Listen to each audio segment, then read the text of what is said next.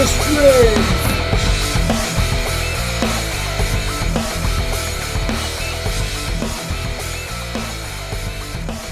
Hello and welcome to How Much for a Sleeve, a podcast about tattooing hosted by an actual tattooist Lucy Richardson. and an actual knob, Mick Tickner. One thing before we start this episode, I just want to say a massive thank you to everyone who's liked us, shared it, listened, told their mates.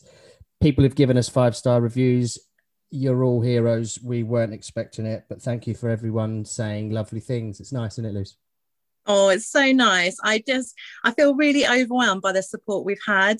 And it's just it feels so nice to have something to focus on in a really shitty time Yeah. and to have this outpouring of love and support by like our peers. It's it's been great. Thank you so much to every single person that's listened and uh keep listening, please. And if you think it's shit, then just tell us. You know, we'll I'll get rid of Mick. That'd be okay. Fair enough. And if you do think it's shit, just just actually don't write a review. But if you think it's good, because on all seriousness though, if you do like it, give us a review, give us five stars, obviously, um, because it does bump us up the list of stuff, so more people will find it. So keep sharing it. Send it to your mates if you think that they'll be up for it. And thanks again. It, it, it does mean the world to us. Thank you. Thank you. How you doing? I'm good. How are you? Fine, thank you. What have you been up to? Um, apart from crapping my pants after our recording with Joe Black, um, not much. Just recovering from that, really. I did a 10k day, so now I can't walk. A 10k walk? Walk? I oh, walk, walk, walk, walk. Yeah, Right. That's that's long, that was long. Did you get lost? No, I just sort of uh, I was trying to avoid people. They are remarkably um, high number of people walking. Considering where I live, I'm really rural, and normally I don't see anyone. Maybe the occasional pheasant. Um, I had to go in a bit of a convoluted route, but no, it was good. The sun was out. There were actual flowers. It feels like spring is on the way. It's nice, isn't it? There's It's nice. you get that little um that first you sort of get a weekend in March where all the lads take their tops off and ride their bikes down the high street. I think we're close to that. You mean you? I don't take my top off anymore. I think I've I think I've passed that. I used to take my top off. I used to be a window cleaner when I was little, and I was I looked really good with my top off because I got a terrible face. You've got to get away from it, but now I've got a terrible everything. Um, so we talked to uh, Danielle Rose and Jay Seuss in this episode. Uh, it was a good one again, wasn't it? Lots and lots of fun stuff and lots of giggles. So uh, yeah, hope hope you like it. You had fun as well doing this one, didn't you, Lucy? I did. I just um I laughed till I sobbed in parts. it was nice. Yeah, it was uh, really good fun. This one. Excellent. What have you been? What else have you been up to? You been you been watching anything on the telly? Oh, have you watched the Cecil Cecil Hotel thing? I did watch that, but I felt a bit like, wow, they really dragged this out. God. It got to. It Yeah. like, no, no spoilers, no spoilers. But they the, there's a bit in the last episode where they could have just gone. They could have just had the 15 minutes after that because oh right, well Yeah. you should have said that at the start. Wicked. What's the point of that? Yeah. But I, I, I did like the lad from I think he was he was English. He was from somewhere in England. I'm not sure if he was English, but he's the lad. Yes. He was. Was uh, uh, I could give away a spoiler here, but the lad who was basically who was drinking the water and saying it tasted Oh. funny. It's like yeah. that was awful. Oh god, I gagged. Yeah, the water came out a funny colour, but we still drank it and it tasted weird, sort of sweet. Okay, Yeah. just stop. yeah, just mad. But you know, it was interesting. But I just felt so sorry for her. And part of the things I was so sorry for her about, and her family, I guess, more than her, was all these knobs coming like YouTube warriors. Like we were waiting for the the report to come back. So why, why are you waiting? It's got fuck all to do with you. Leave Yeah. him alone. And then I'm totally trolling that guy from the metal band just because he's a goth. Yeah, Um, and he, he going once, yeah, he sa- sung a song about death in one of his Yeah. songs. He was like, "Ah, he's singing about death. Perhaps He he, done, perhaps he done a death. Um, losers. That's it. he wears lipstick. He must have killed that girl. Very, very Oh. weird. Elvis is here to terrorize everyone again. Excellent. Just knocking the stuff off the wall. He look, do you know what? The couple of times he's come on, he's been very well behaved. So I reckon Yeah. he's just trying to trying to lull you into a false sense of security, and then he's just going to start smacking the shit out of everything. That's it. Apart from when we were chatting to Joe the other day, um, which in, which will be in the future. Um, when that stuff happened, like when we had our paranormal activity, he was going berserk. That's when he was in prime Elvis mode So and saying- knocking. He's saying that's the evidence for there being a ghost because your cat was a bit weird. Your cat, who's always a bit weird. No, that's the that's the evidence right there. That's it. All right, let's Yeah. stop. Let's stop gassing. Should we start the episode? I think so. How much for a sleeve? Episode two. Danielle Rose and Jay Seuss coming at you.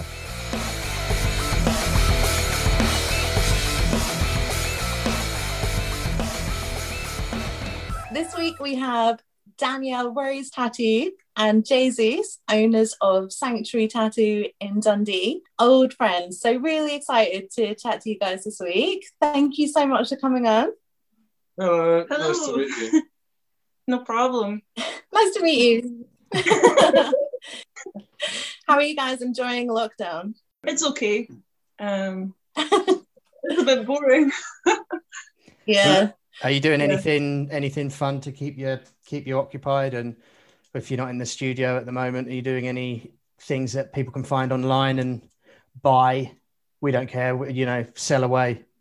Trying to get some prints together to sell online. So I'll be doing that soon. Nice. Um, just trying to get a few more together so I can get them sent away. Um, but yeah, that's that's kind of at the moment. It's been strange. There was a, a- as soon as the initial lockdown started, there was this rush to be pr- as productive as possible, Mhm. and then Yeah. it kind of slowed down. Yeah. Yeah, I felt like that. In the first lockdown, I was so productive and I just did loads. And in this one, I was like, nah. Yeah, yeah, this Yeah, we- one's been much harder. yeah, it really has. Just a lot of dog walking. Yeah, loads of dog walking. Oh, little baby Buzz, your child. Yeah. Have you found it just as hard? Kind of Yeah, maintaining productivity. yeah, definitely. I keep like my attention span is so short. So I keep buying different mediums and stuff to try, and then I'll do one thing, and I'm like, okay, what's next? And it'll, like, Yeah. I get really frustrated if I'm not good at it, which I'm not good at it. Is it because you're frustrated because So- you're not you're not good at it straight away, so therefore it's rubbish, or you you Yeah, doubt, like- doubt yourself? Why am I not fucking Picasso? well, not fucking Picasso, but That's just like our culture of instant gratification or whatever. Right now, we need to be instant good Yeah. so we can show it off. Otherwise, what's the point in doing it? Yeah, I think I've done that's that with- true. I've definitely done that with golf at least 40 times in my life. Right. Golf.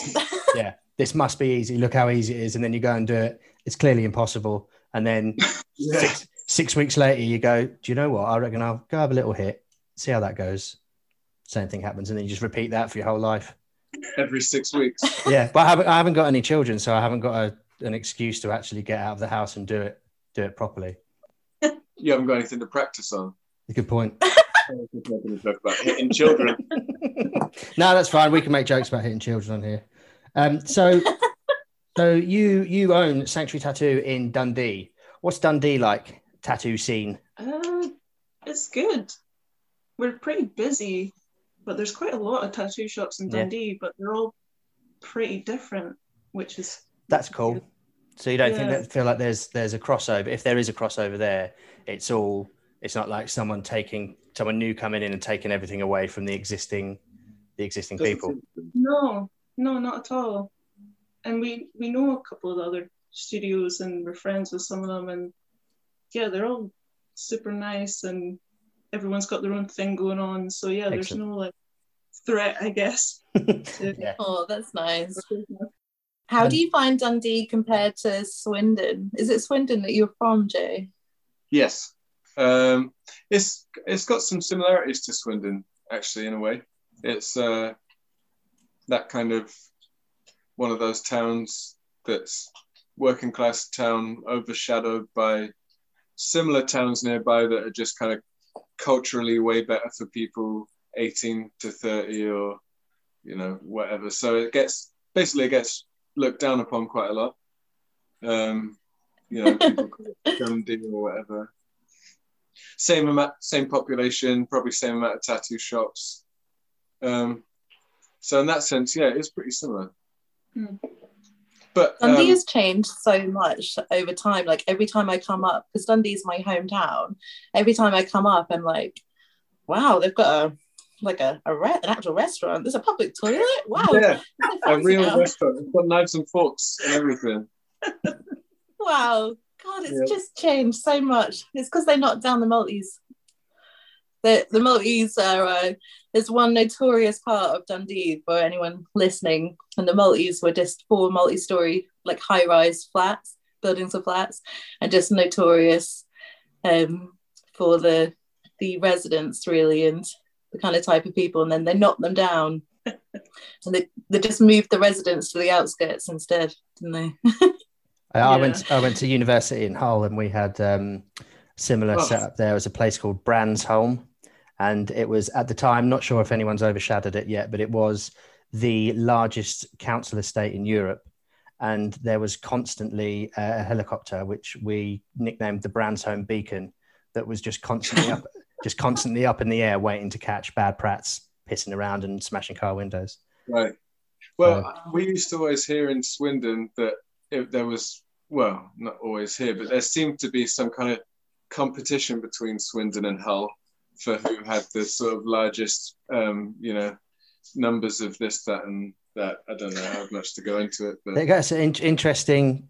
Who had the most smackheads? yeah, that kind of stuff. I'm pretty sure Dundee, Dundee wins. teenage pregnancies. Well, it was that. That's what I was. Going Dundee had that. does feel like does feel like home. um. So Lucy, you just said something there. So Dun- Dundee's your your your home slice. Did you know each other before tattooing? Yeah, we've known each other since we were what 14. I think I must have been 14 when we met. And um we went to college together.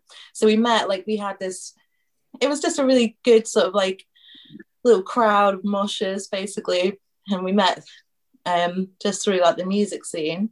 And then when we both left school, we went to um the art college and it didn't last very long because we quickly realized that nobody was monitoring if we were actually going to class and we could get into the student union Yeah. so we just used to go and drink Excellent. I've noticed something. I don't know if anyone else has, but your voice, Lucy, is just ever so slightly squeaking towards a little accent there. So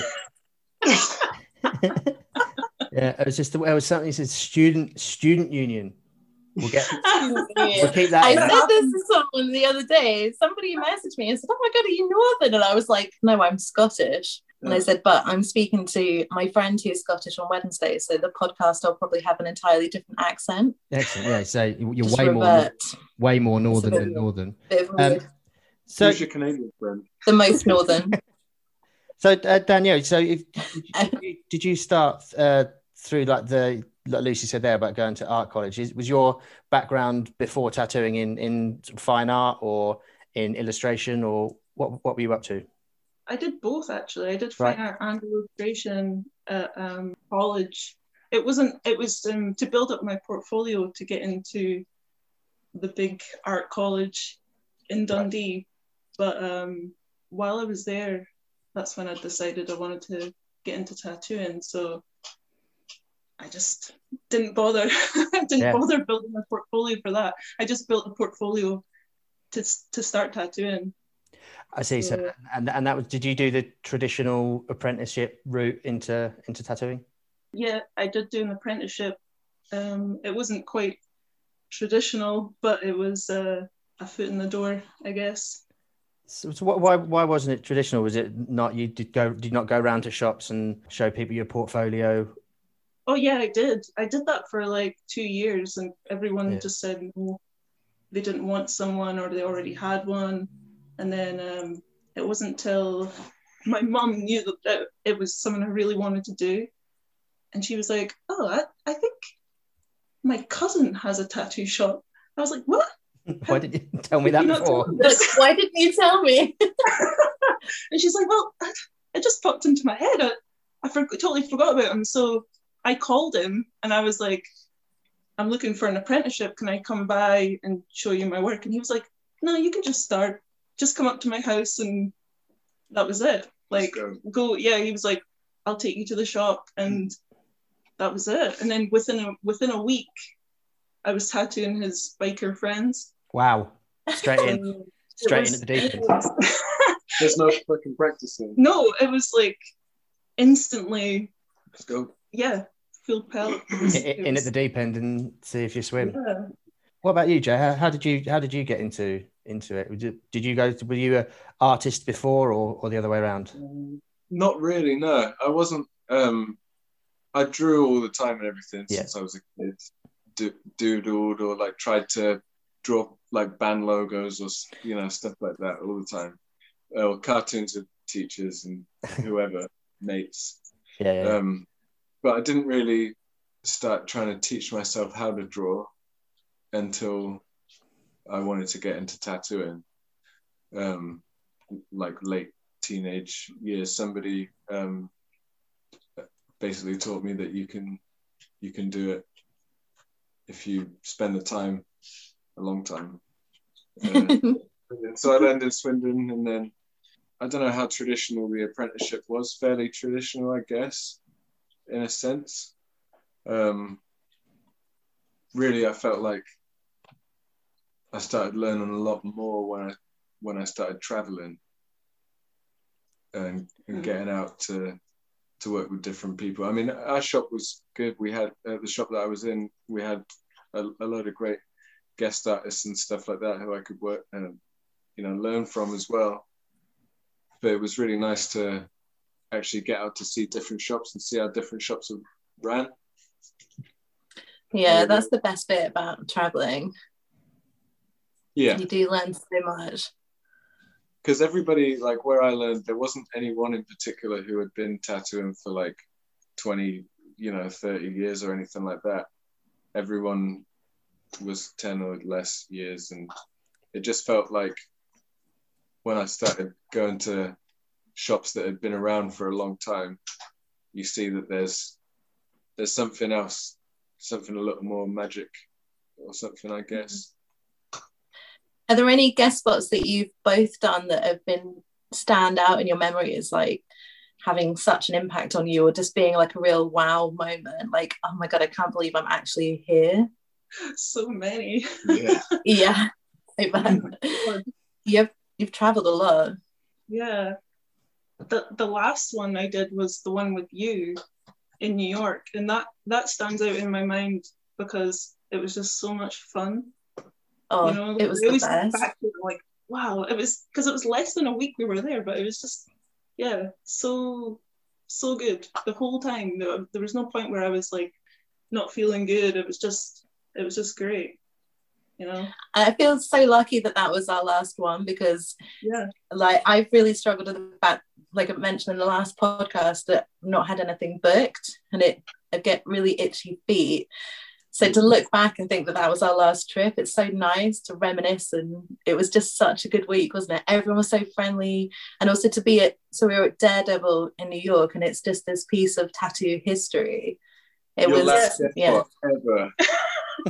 don't but it might you know you don't know Might though that like six months ago we were i might have thought god what if that was the last one well it's a pretty good one to have Yeah, Yeah. definitely. Is- That's an interesting point that Lucy's just said there. So I- I've been reading about all the issues with traveling musicians and traveling dancers and and tech crew and things like that, where they've got to have all of these things in place before they can travel around Europe. I'm assuming that counts for tattooists as well. You, that you you you just don't have the freedom of movement that you had when before lockdown one. Is that is that the same thing? Is that is that now there's weeks worth of paperwork to do before you can do anything? I'm sure there probably will. Uh, yeah, there will be. If not, if not immediately, then pretty soon.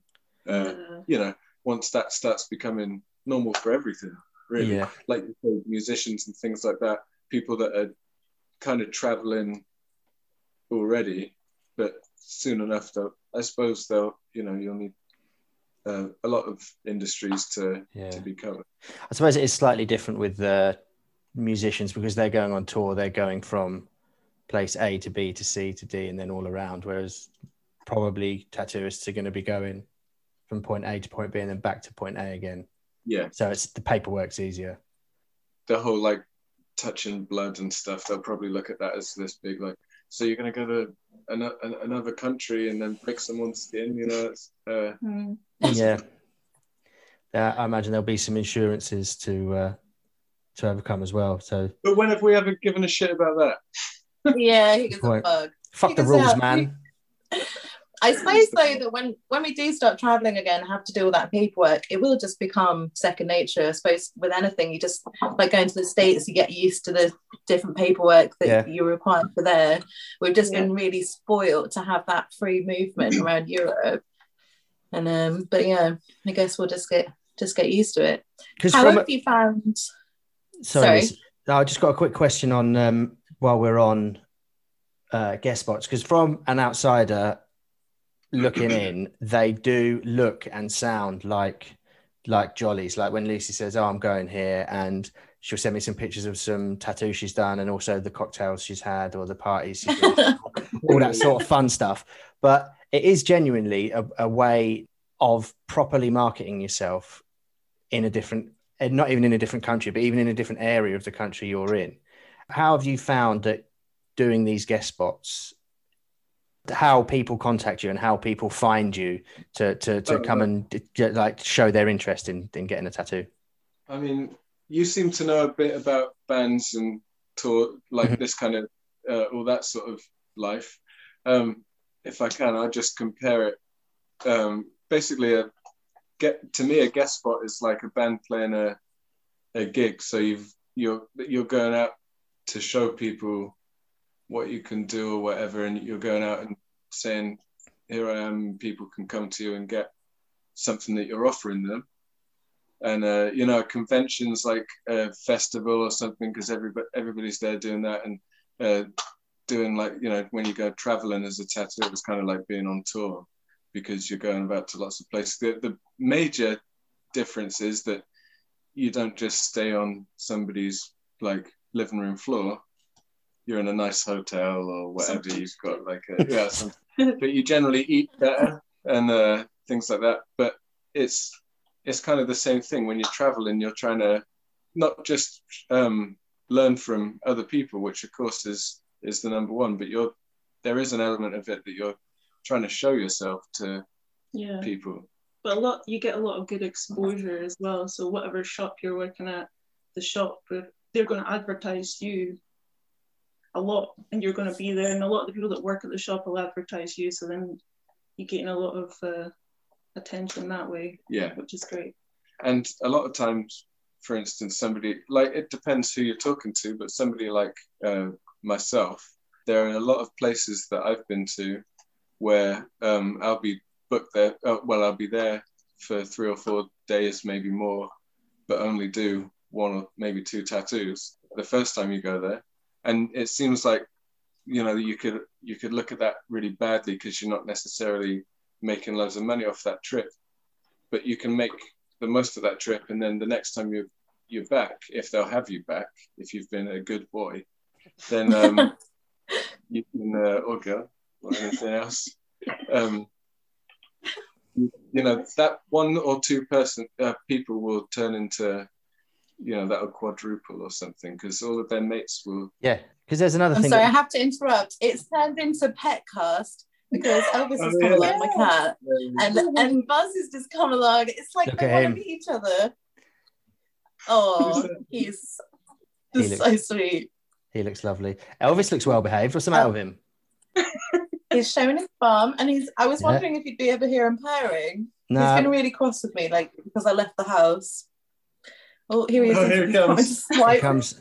He's, he's after Buzz. He's going to turn around and we're going to get a full high definition anus in a moment. Let's look forward to that. Yeah, that's it. I I don't like Buzz's chances, to be fair. Elvis is pretty High Oh, he's, he's fucked up. you said that you had a phone call with a pet um, behavior specialist. Are you having difficulty with your dog child? it's fine it's fine he's great, but um, he just doesn't like big dogs, you know. So when we were out on Oh. walks, he thinks he's uh he's the big man and tries to scare them away. Like to he's like foaming at the mouth and like like pulling. He he's Yeah. desperate for blood. So yeah, we're just wanting someone to like help us out a little bit with that before we get him. Because sometimes he's fine, so we can't identify Yeah, what it is about situations like that Certain get him messed. Yeah, that get him freaked out. I just we just can't figure it out. Well, is it sometimes he's fine with a with a big dog, and other time he wants to. Have With scrap. dogs in general, yeah, Yeah. be like sometimes you'll just instantly love the dog or hate them. yeah, we're all like that, aren't we? Yeah, But Yeah. we're doesn't, not we're not as vocal about it. he doesn't have to like every dog, but um, we just don't want him to run up to the wrong dog. and get Exactly. Hurt. He's- Oh, we often see him as, um, and other people agree, he's the little guy in, um, you know, the, the gang or prison um, TV shows that you watch where there's the little fucking mouthy one at the front Yeah. who runs. runs runs away as soon as there's a dust up. That is actually that is actually me. Come on in as I'm getting on the bus and running away. um, back to well, sort of guest spots. How did you find transitioning from being a bit of a free, or both of you being free agents to travel as much as you liked and going wherever, to then having the commitment of owning your own shop? Was it a big adjustment? Yeah, it was. We spent a lot, like after traveling for so long, we decided to get the shop. We just spent a lot of time getting the shop ready. So there was like a bit of a transition, but we were just focused on getting the shop open. But um, yeah, it's it's really different. But it's it's nice to know that we have a shop. It's our home base, and we can still travel now. So it's Yeah. it it's just it's much better now Yeah, able to like come home and work and then but still still able Because to before freely it go. was, it was, you know, it was working. We would travel for however, like two to six weeks, and then you get home, and then you may be at home for two weeks or or more, and you're not really doing anything that whole time. You can paint and all that stuff, but it feels better having like a constant thing to do, you know? yeah are you at the stage with the shop where you'd feel happy to travel together and leave the other artists there to run it? No way. Yeah, right. That's that's interesting. How, how many how many artists are in your are in your studio? We've got a great bunch of people, by the way. yeah Um, there's what one, two, Stephen Misha Liz Ollie yeah, six, including Ollie. Six, It's a good squad. including us. yeah It's Aw. good. The shop's Would- really big. Um, it's it easily houses six people. Um, that's five of us who tattoo, and then um, Oliver, who's our apprentice, who you know, obviously Lucy, yeah, Um, he's, a, he's a sweet boy. is a good boy. Um, how long has Ollie been the apprentice? Over a year now. Well, it's fucking a lot longer than that now since because of the lockdown. almost two years Yeah, almost yeah almost, almost two I think it was May. He kind of became the apprentice officially, or June, like May or June that year, maybe. And then Did he start as like a receptionist or anything first, or did he come in as the Yeah. apprentice? he came in originally, didn't he? yeah he came in he got tattooed by um our friend Matty who was guesting at the time and um came back in was it a week later or something or Yeah, we s- he he asked if we could have an apprenticeship, and we said, "No way." we Good didn't want Sweden. one. no, we don't like you. Yeah, we just knew we like we spoke about it before we opened the shop. We were like, no, no way. he just He was Like, no, you wouldn't have an apprentice at all. Yeah, we just didn't didn't want one. You know, like we didn't feel like we were good enough, I guess, to teach someone. You know, people ask for apprenticeships like it's a job at McDonald's. Like every Yeah. week, Facebook messages going, are you taking on apprenticeships at the moment? And it's like I don't know if you if you've kind of realised the size of what you're talking about. It's a big deal, and I think Ollie that. And uh, he, yeah, like Danielle said, if he was, if we wouldn't have had an apprentice if it wasn't for Ollie being who he is, and we, we never will again. Yeah. What advice would you give to people who who want who are serious about getting an apprenticeship?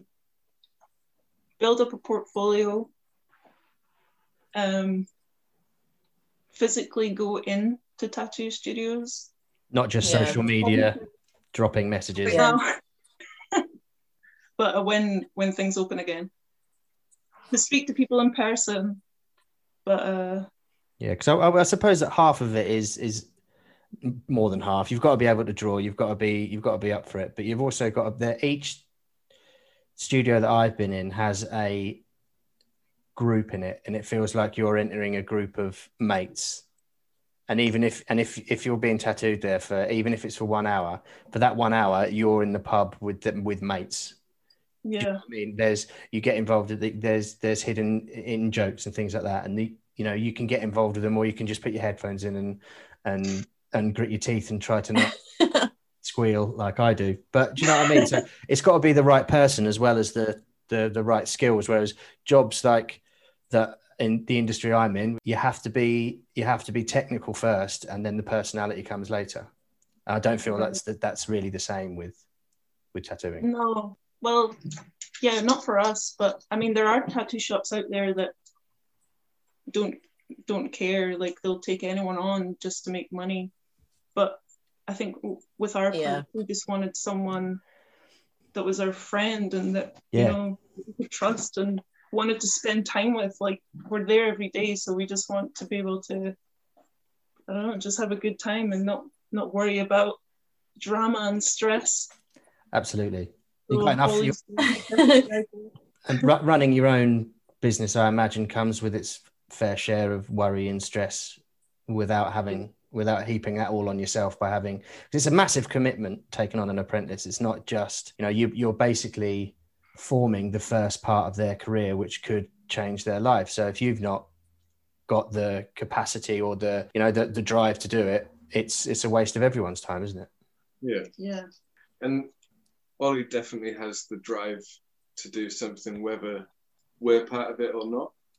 Yeah. Do you know what I mean? Yeah. Um, we we see a lot of potential in him, and we're trying to help him as best we can. We're not saying we're the ones who know everything, and um, this is this is the way it is, but we we know that he's he was going to do it anyway, in a sense, and that he was he was our friend by then, and he would come in and help out on Saturdays if we if it was particularly busy, you know, or um, he, you know, he was just always at the shop, and event, eventually he was he was paint, trying to sort of get into painting, um, you know, in traditional flash, and um, yeah, he was just somebody.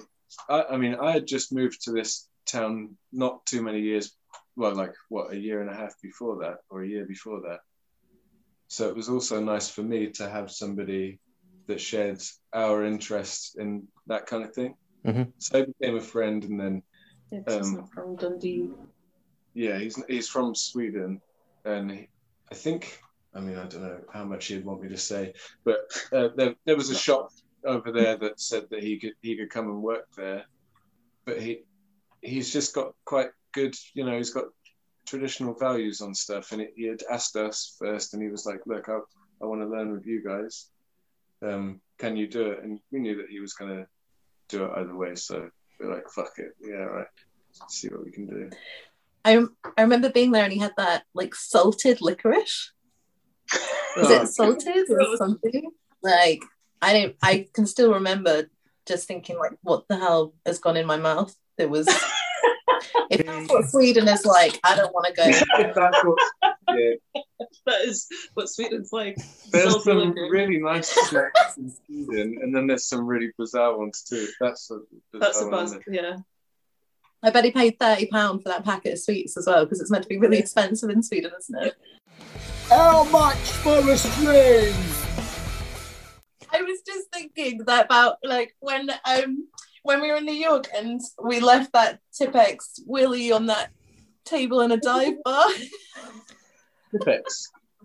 Nice. Tipp-Ex, yeah, it works uh, really well on pub tables. There's a blo- bloke I went to school with, Tom Thatcher. Shout out Tom Thatcher. You won't be listening, but he drew a very, very crude, quick one-line testicles and penis on the back of a book in school, and a teacher told him to tip X it out. So he literally tip X'd over the like in the. He's doing a bigger outline of the original beast, um, good stuff. When Danielle and I were in New York, the people in the shop were so lush. We just, it's like when you're going to guest spots, it's like having tour guides because they'll take you to places that you're never going to know about and stuff. And we just, we made really good friends. And then we were just sort of pissing around so much that when we were there, we kept prank calling the shop just to just like harass the um the, the receptionist. And I'd phone up doing like an accent, phone up and I'd be like, oh, g'day. I, I want to get a potato tattooed on me and uh or I can't even remember, but just this is uh I had a vision in my head of thinking, oh my god, shall we prank call Gilbert on our podcast? I thought, actually, we are we're speaking to Michelle in a couple of weeks. so, I'm, let's, I'm just going to stop that thought. right. Let's let, let's upset people after we've spoken to them and they've been kind enough as, Yeah. to give us their time. um, just, ju- I've just thought of something actually. When when you're talking about receptionists and the, and the stuff they have they have to put up with, I'm always fascinated by how aggressive res- ad- adverts for receptionists are. Because you know they always say like, "Come and join, come and join our lovely team. We're super friendly, but this is not an apprenticeship, and it never will be." Yes. is, is that sort, sort of going back to what you were what you were saying earlier about um, about your uh, your Oliver? Is that because people do come in and and assume that foot in the door and all that sort of stuff, and they're they're just gonna be a tattooist, and it's it's not But the even- job that it is.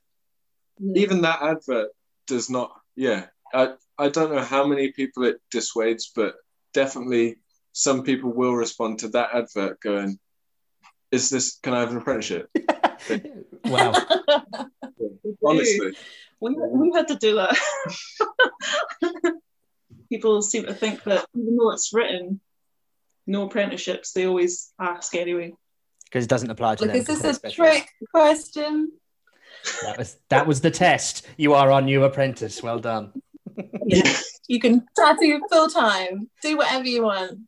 But it's, it, it's difficult, isn't it? Because as somebody who wants to work just reception at a tattoo shop, not many like there's not many people that will um, be into it because there's no progression at all there, Yeah. and you have to basically um, manage a bunch of fucking money. Whoops. Uh, money oh, you can swear. Don't worry about that. Fuck it. We. hassles. Yeah. You know.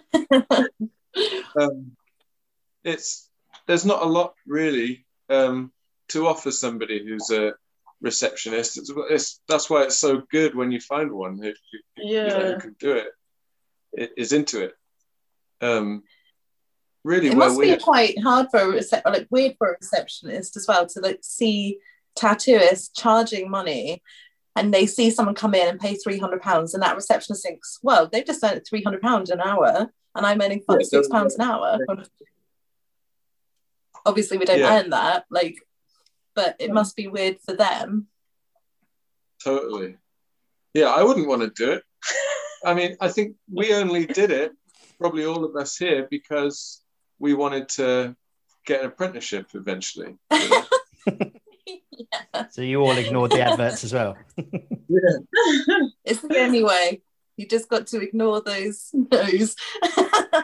Yeah, there's so much double speak in like reverse psychology or whatever within tattooing. It's, it's crazy. Yeah. what would you what do you think you both do if you weren't tattooists? Well, I don't know.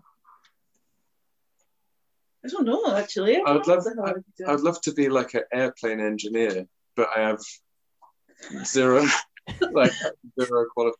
You know, I can, I can't do maths or whatever properly.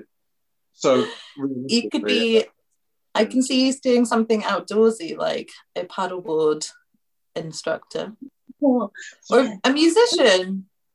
I used to want to be a park ranger. Oh, That's good. But you can't do anything. Nice, can you? You can't do that. I could probably do that. I could probably still do it. There'd be a lot of dog interaction if you're a park ranger.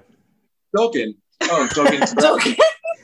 No, I, bet there'd probably be a lot of dogging as well. yeah. To, oh, Is ah, that why? I in in lockdown two, I was I was wasn't Dogging. dog- I wasn't dogging, but There wasn't much else to do. I walked I walked through a uh, a dogging site. So I did a socially distanced litter pick, and we were going around, and it was just it's a nice little woods where I used to live in London, and there's a big green field, and then there's sort of a tree lined walkway to get from the road to it. And we people just chuck their crisp packets and crap in there. So we were going in there with those, you know, those litter pickers that that my nan used to have one when she dropped the remote because she couldn't bend down. So I was picking up that, and it was I found a condom, and I was like, "Hey, Johnny!" Hey, like that. And so there's another one. Like, "Oh, there's, a condom." there's wet wipes everywhere, and then I realised, and it was like something out of Blair oh. Witch. As I looked up, there was all stuff hanging off the trees at, at like waist and eye line level, and we yeah, Oh, it was like I, I don't mind picking up a few bags of crisps and cans of coke and stuff, but can I think someone with proper PPE needs to come and deal with this because we are in the middle of a pandemic, and that is nasty. Was that community you- service? I was Yeah, it just gonna say that. Were you doing community service because you were caught dogging? Yes. It's a safe space. you can say.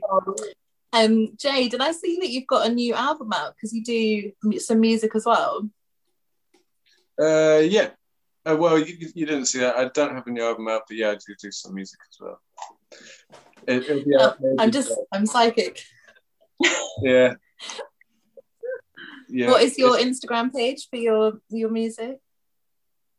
uh, teeth grinder with a Y in the binder? Just a, a little, a little Yeah. plug. that's right. I said we're sh- totally shameless on here. If you've got anything to plug, anything to sell, Um, other things you should plug are your secret burger method. Um, who Jason has asked about that, wants to know the secret. Jason Ellis. Oh, yeah. All right. The secret. Yeah. What's so good about it? Why have I never been made it? Have I never made you a burger? You, the basically the big secret is you don't eat it straight away. Wrap it in foil. So you get your Let it sit. burger, bacon, plastic cheese, pickles, ketchup, and mustard. But then instead of just tucking in straight away, which is what you want to do, you wrap it in foil because then it all sort of bakes into itself and it becomes this, you know, this that mush. Oh, it's just it's lovely. Sounds like a Five Guys burger. Sounds good. That's exactly where we got where I got the idea.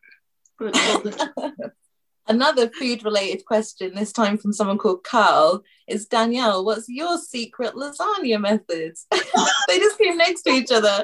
I was like, Just feed- feeding our Yeah, our- we just- friends. we you just wrap feed that in foil? you wrap it in a burger. It's very interesting. That's what we should do. extra sloppy. Well, I can't give away my lasagna secrets. Ooh, Sorry, Carl. Oh, all right. Lucy, Okay. what's your favourite Scottish pie? Scottish pie. Macaroni pie! Why did I? Macaroni, macaroni and cheese. Mick will have to do some audio adjustment there because I Yeah, you, can't believe I said Scotch pie. Macaroni pie, the food of dreams. So Is it- good that I have it tattooed on my leg. Oh, is I that miss maca- it so much macaroni and cheese in a in a pastry? in a pie. is it yeah. seal, is it sealed on the top? No, it's just Right. it's melted cheese. Sounds Oh. naughty. It's It's It's so- it? it's the best. You that speaks like with an English accent to another man that seems to speak with an English accent. It's crazy when you move to Scotland and you see macaroni and cheese pie. Because that again, I, I don't. This doesn't need to be the. Isn't Scotland weird with what they eat? But pizza crunch, I've never seen outside of Scotland or whatever it's called, where you have the deep fried pizzas. Oh, uh, bad pizza, bad yeah, yeah, burgers, yes, that. bad yeah. Mars bars. I've seen the battered bad Mars pies. bars. The uh, the handy place was the chip shop near where I grew up. I love a chip shop with a pun. And Soham. Yeah, yeah, yeah. They sell place. battered Mars bars and Soham. Yeah, and uh, battered cream eggs uh, when they were available. Oh, they used to. Yeah, just a, uh, just a mess. Uh, you'd see kids coming into school and in the morning, they've just got these red marks around their face where molten chocolate and wh- whatever the fuck is in the middle of a cream egg has come out of there at 400 degrees and just stuck to their cheeks. Somebody emailed me the other day and they said um, they mentioned in the email that they had just moved to St Andrews but would have travelled down here. And I said, "Oh my God, you're from St Andrews! Like, you have to go to Jannettas for ice cream. You've got to go to Fisher and Donaldson for the fudge donut. You've got to get a macaroni pie." She was like, "Oh, okay, I'm, I'm vegan. I can't have any of that." so it's like, oh, sorry. you can have ivory sorbet, and I guess it's the same with Mick. You'll just have to make a, a vegan macaroni pie. I'm sure we can do that. Easy cheesy. That's a Oh, Scot- bonkers. I remember them in Scotland as well. Like when I was really young. Is easy cheesy spelt with lots of E's and Z's. oh, makes me so homesick. All right. It tastes good, but I think you're missing out if you if you don't eat the real thing. The regular one's better.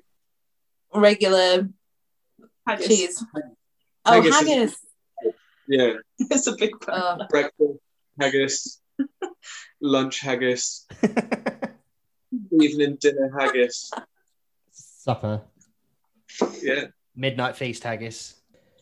I like haggis. Did you have haggis on Burns night? we missed it. We missed. We forgot. We didn't realize it was Burns. Too busy eating lovely Oh. lasagna. Was it? Is it haggis lasagna? Is that the secret? Ooh. No, but I'm gonna what- do that. Haggis. lasagna. that sounds like a, a fusion crossover that could get someone um, voted off of uh, MasterChef. but at least you tried. You didn't. You didn't play. You didn't, you didn't play it safe. Do those questions count as the Instagram questions? Yeah, Um, yeah. We should probably go with the real Instagram We do- question, I think, because that was proper quite a good one. yeah. So, que- question from Instagram comes from Cat called Travis, and the question is: What is each of your most prized tattoo-related item, and what is the story of how it came into your possession? Nice one. That's a good Oh. question, Danny. Uh, I don't know. I'm trying to think. Uh, I own a lot- I own quite a few very nice paintings.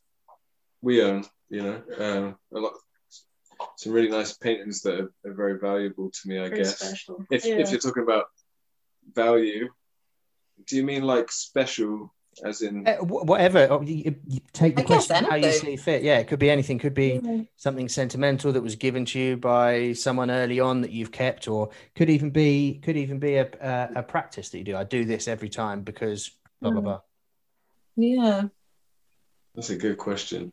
You got I pro- probably like Danielle sent me that out just as a surprise that painting of a witch that I've coveted for forever since you first drew it as Flash and sent that to me last year. I th- was that the same delivery that came with a bottle of Irn-Bru? Either way, it was the best post. painting and some Irn-Bru. Oh, sorry, Oh. some iron. it was great. And I, I can't wait to be able to come back up and get it tattooed and and sit there for three hours and whinge at you the whole time. I've got a uh, well. In fact, we've both got it now because we've we've both been there. But uh, the, one of the first times I started traveling in the USA, I went to a shop that I really like, and um, my friend now uh, DJ Rose, he gave me the, uh, when I first met him this prayer for travelers thing. He's a kind of spiritual person. I'm not particularly religious. Um, not that it's a, a prayer. You know, it's not a prayer assigned to any religion or anything like that. But it's something that he likes uh, giving people that are on the road, you know, or, or like um, coming through. And it's always been there, you know. And um, I've always carried it around, just thinking, oh, you know, it's it's not necessarily uh, a totem of my safety, but I really like looking at it and thinking about that kind of trip and that idea of people treating each other well when they're traveling. Yeah, absolutely. And I think there's Oh. there's a bit like you know if you if you are traveling, it can be be a little bit lonely, and just looking at that, and you know, you know, you know, someone's thinking about you, or someone someone's interested in what you're up to. That's pretty cool. That's well better than I thought it was going to be. That's a really good answer. Thanks. No. Very special things that Yeah, I feel like you always you get something from everywhere that you go. Like every shop I've I've worked at, I always there's always good memories. Like I don't something you- I don't have any anything negative. You know, it's every that's why it was so almost addictive to keep traveling Yeah. because you're just like you're there for a short space of time and people are just so nice and like want to take care of you and yeah you just you get so much from even that short time Yeah, It is addictive. That's such a good way to put it. Like, it really is because it is so intense. It's always so fun. And like, it starts off being you're really nervous and you've got that adrenaline rush because, like, what's it going to be like? Are they going to be nice? and then they are nice. And then you miss them. And yeah, oh, I miss that. And you know we're not we don't think like that every other shop is free from the dramas and stuff that a shop say like us would or the stresses from time to time. But you know when you're mm-hmm. traveling you don't see any of that stuff. Yeah. and that's not you know that's not a bad thing. You know it, it happens but you're like everyone there is usually making such an effort to to make sure you're having a good time that you you never really have to experience the like the kind of more realistic yeah uh the politics and things. Yeah, different rubbish you know the rubbish that comes with a, a, a shop existing whether we're running it or somebody else is you know what i mean because every shop has has to have it at some point Yeah. Have you had any guest spot experiences where you didn't feel overly comfortable, or somewhere that you, obviously without naming names, any that just weren't as didn't run as smoothly, or you didn't rush back? no. There's been like i mean i've always had a good time pretty much everywhere i've went but uh there there was one time where i i showed up at a shop and um the shop manager i told i walked in the shop manager was there. I was like hi i'm danielle. I'm i'm going to be working here for a few days and the first thing he said was no you're not like my heart like stopped and i was like oh my god is this all just a big setup or like am I even meant to be here? And then um yeah, they kind of went away, came back five minutes later and were like, I'm sorry. My mistake. he just wasn't informed or whatever, he'd been away. So it was like that was probably the one time I felt like instantly sick. Oh, showing no. up at the job. but I mean, it was fine. How far away Yeah. was it from you? Was had you travelled far for that? No, it was it was just in London. That's still wasn't- that's far enough, though, isn't it? I could easily get home in the same day, so it wasn't so bad. ground everywhere doesn't feel that far away it's only when you have to cross water that you feel like yeah, yeah. People always ask me, like, how did guest spots come about? Is it that you always know them, or has, has that always been the same for you? You've always known the people, or have you ever gone somewhere where you haven't met them before? Yeah, I've, it's a mix. Like um, most of the guest spots I I'd done actually were were people that I, I didn't hadn't met before. So when I first did like a big US tour, basically, um, I didn't know anyone. I just I just got in touch with a bunch of people, emailed them, was like, "Hey, I'm gonna be over there. Can I come work at your shop?" And they're like, "Yeah, cool." And uh, so that's it's this, it's scarier when you don't know them. Like it's terrifying, Yeah. but it's the most fun. I think. Yeah, I mean that's pretty much the same thing. Um, there's been a f- quite a few times where I've just said to somebody, "Listen, I've, I'm going to be in your continent at some point. Um, I would really like to get a tattoo from you.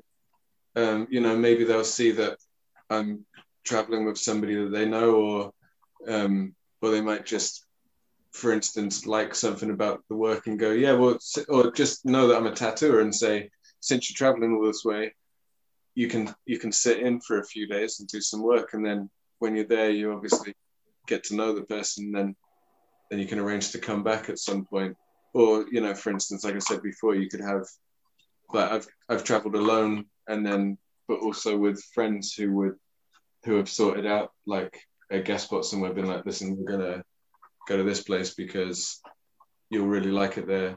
You'll get on with all the people, or, you know, or they'll ask, you know, they'll mm-hmm. say, my, my, you know, I was thinking of going down here. Do you want to come? So it's just a It's cool good. little, like almost networking in in the in the corporate sense of it. Is you you you have someone that you know, they know that you could do something that would do well here, and the introduction's made, and and you're away. Yeah. Well, they know that even, yeah, exactly. It's somebody's gonna somebody's gonna do well from it because it'll either be that you're interested to go along because you want to meet somebody that's there and get tattooed by them, for instance, or something like that. Um, and then yeah, if a, if a guest spot works out from it, even better. Yeah. Cool. For people who have never done any guest spots or might want to start doing guest spots, how do you approach the things like the financial side and um, how much do you pay to the shop for rent and things like that? Is it normally agreed before you go, or do you just discuss it, or do you do a day's work and then they go, okay, that'll be this amount, please? Yeah, I, I, I never ask. So any guess spots I do, I, I don't ask. Just wait to be told. Yeah, I just yeah, Yeah. basically wait until the first day is done, and then I ask them how do how do they want to sort out the money, and then yeah, they tell me. I've, I just never thought to ask in advance, you know. Yeah, Like, I kind of know how shops work. Like, not every shop is exactly the same, but um, I've never been to a shop where they take more than they're meant to, you know. and usually the the reason you're there like the money the money comes secondary to you Yeah. being there because you want to be working at this shop or with these people or in this town or whatever it is that's brought you there isn't well it's probably not the money um if it is the money then you know fair enough if you've got it worked out like oh, I, I earn more money in so and so town but I think, well, definitely for me, for us, it's always we've agreed. It's always usually been that you you ask at the end, you know, you kind of accept whatever it is. If they say oh, it's 50-50, you're like, okay, fair enough. If it's like some guest spots will will be like up to that, and some some go down to 70-30, or it really depends where you are. But yeah, it's just kind of that Yeah. comes second. being there. It's normally so nice to be there. And the thing is, the di- the major difference is if you're in. I'm not trying to talk business too much, but if you're in the states, you generally earn a lot more in tips than you do in the UK. Yeah, so the tips tips Oh, yeah. for somebody who wants to travel is want want to go to some other shops, like want to get tattooed by people from different places rather than wanting to necessarily be like just you know you're, you're just there for stuff outside tattooing or whatever you know? I've always wanted to go to florence because of this that and the other. Like it's it's really good. What's really helped is just being really into it you know Be, Yeah. wanting to spend time at shops because they're cool or they're iconic or there's somebody there that whose work you really really like and you can learn from yeah, just ask as well. Like, if there's a Yeah. place that you want to go, like, what's the worst they can say? That they'll just say no. I'm just like, sorry, but yeah just Yeah. yeah, just if there's somewhere that you really want to go, just ask. You might as well just go for it. That, that's, That's kind of what I did when I started traveling. I didn't know anyone really. Like I had a few friends in tattoo shops in England, but um, I wanted to travel to the states, so I just emailed a bunch of people, and they said yeah. I was like, wow, cool. Not all of them said yes. Oh, and that's the start of a a journey. It's so nice to see you guys Yeah, thank you very much. That was that was, really, that was really cool, and you know, the insights that we've got for people that aren't tattooists to know how what goes into running a shop, what goes into having an apprentice, what goes into traveling. It's it's really cool to get to get that from you both. So I really appreciate it. We really appreciate it, should I say? Thank you very much for being we our really appreciate it. thank Yeah. you thank you for being our first couple, the power couple of how much Power couple, half, half of ABBA of the tattoo world. There we go. Thanks for the little Willy as well on the on the screen. The drawing. That wasn't very little. Willy. That was not very little. Was quite- I mean, you're out. You're on my phone, so it was small Trust to me. me. I know. Awesome. Thank you very much. That was really cool. Hopefully, we'll see you soon. And when uh, Lucy can come up and do another guest spot, we'll we'll do a uh, we'll do a show from there. Oh yeah, that'd be great. oh, that'd be great. Smart. All Thank right. you very much. Yeah, See you that'd soon. be cool. Bye. Bye. Awesome. Bye.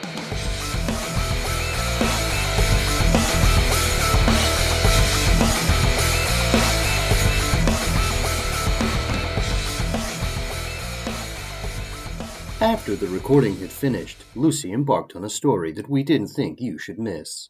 Here's your bonus content. How much for a string? one of the funniest things what one of my best tattoo possessions actually is the um, and I'm gonna have to explain this to Mick is the print of R. Kelly that I found in my suitcase a few weeks ago.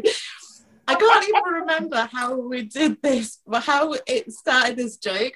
But we ended up joking about one of the tattooists, this guy called Noah. I don't know how it came out, but that we said he liked being pissed on or peeing on people. So then it just opened up a whole wealth of pee related jokes. And on our last day, we'd been to a bar. We went back into the shop with Gilbert, who had the keys. I photoshopped Noah's face onto a picture of R. Kelly. we, we hid them around the shop. In his portfolio. And I found one of these print offs.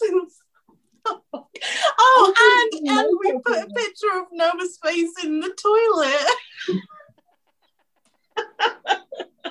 Wow. People were going on his It was- It was because we were at the bar and you went to the toilet and then he hid outside to scare you or something. And you were like, Oh, is it because you like being pissed on? Is that and that was it. That was that was for the of his Just life. class- classic Lucy, where someone does something really quite innocuous and and not very memorable, but because it's against her, so they get it back 15, 20 fold, don't they? Right. you try and make me jump when I come out of the toilet. I'm going to tell everyone you know that you, you like being pissed on sexually. just, just basically ruin his life because he because he tried to make you go oh, once. She's telling everyone. we like we hid pictures of R. Kelly up on the wall with all this flash. We like hid them in his folders. And then we- And we've got a group chat called P Tatoes. How much for a string?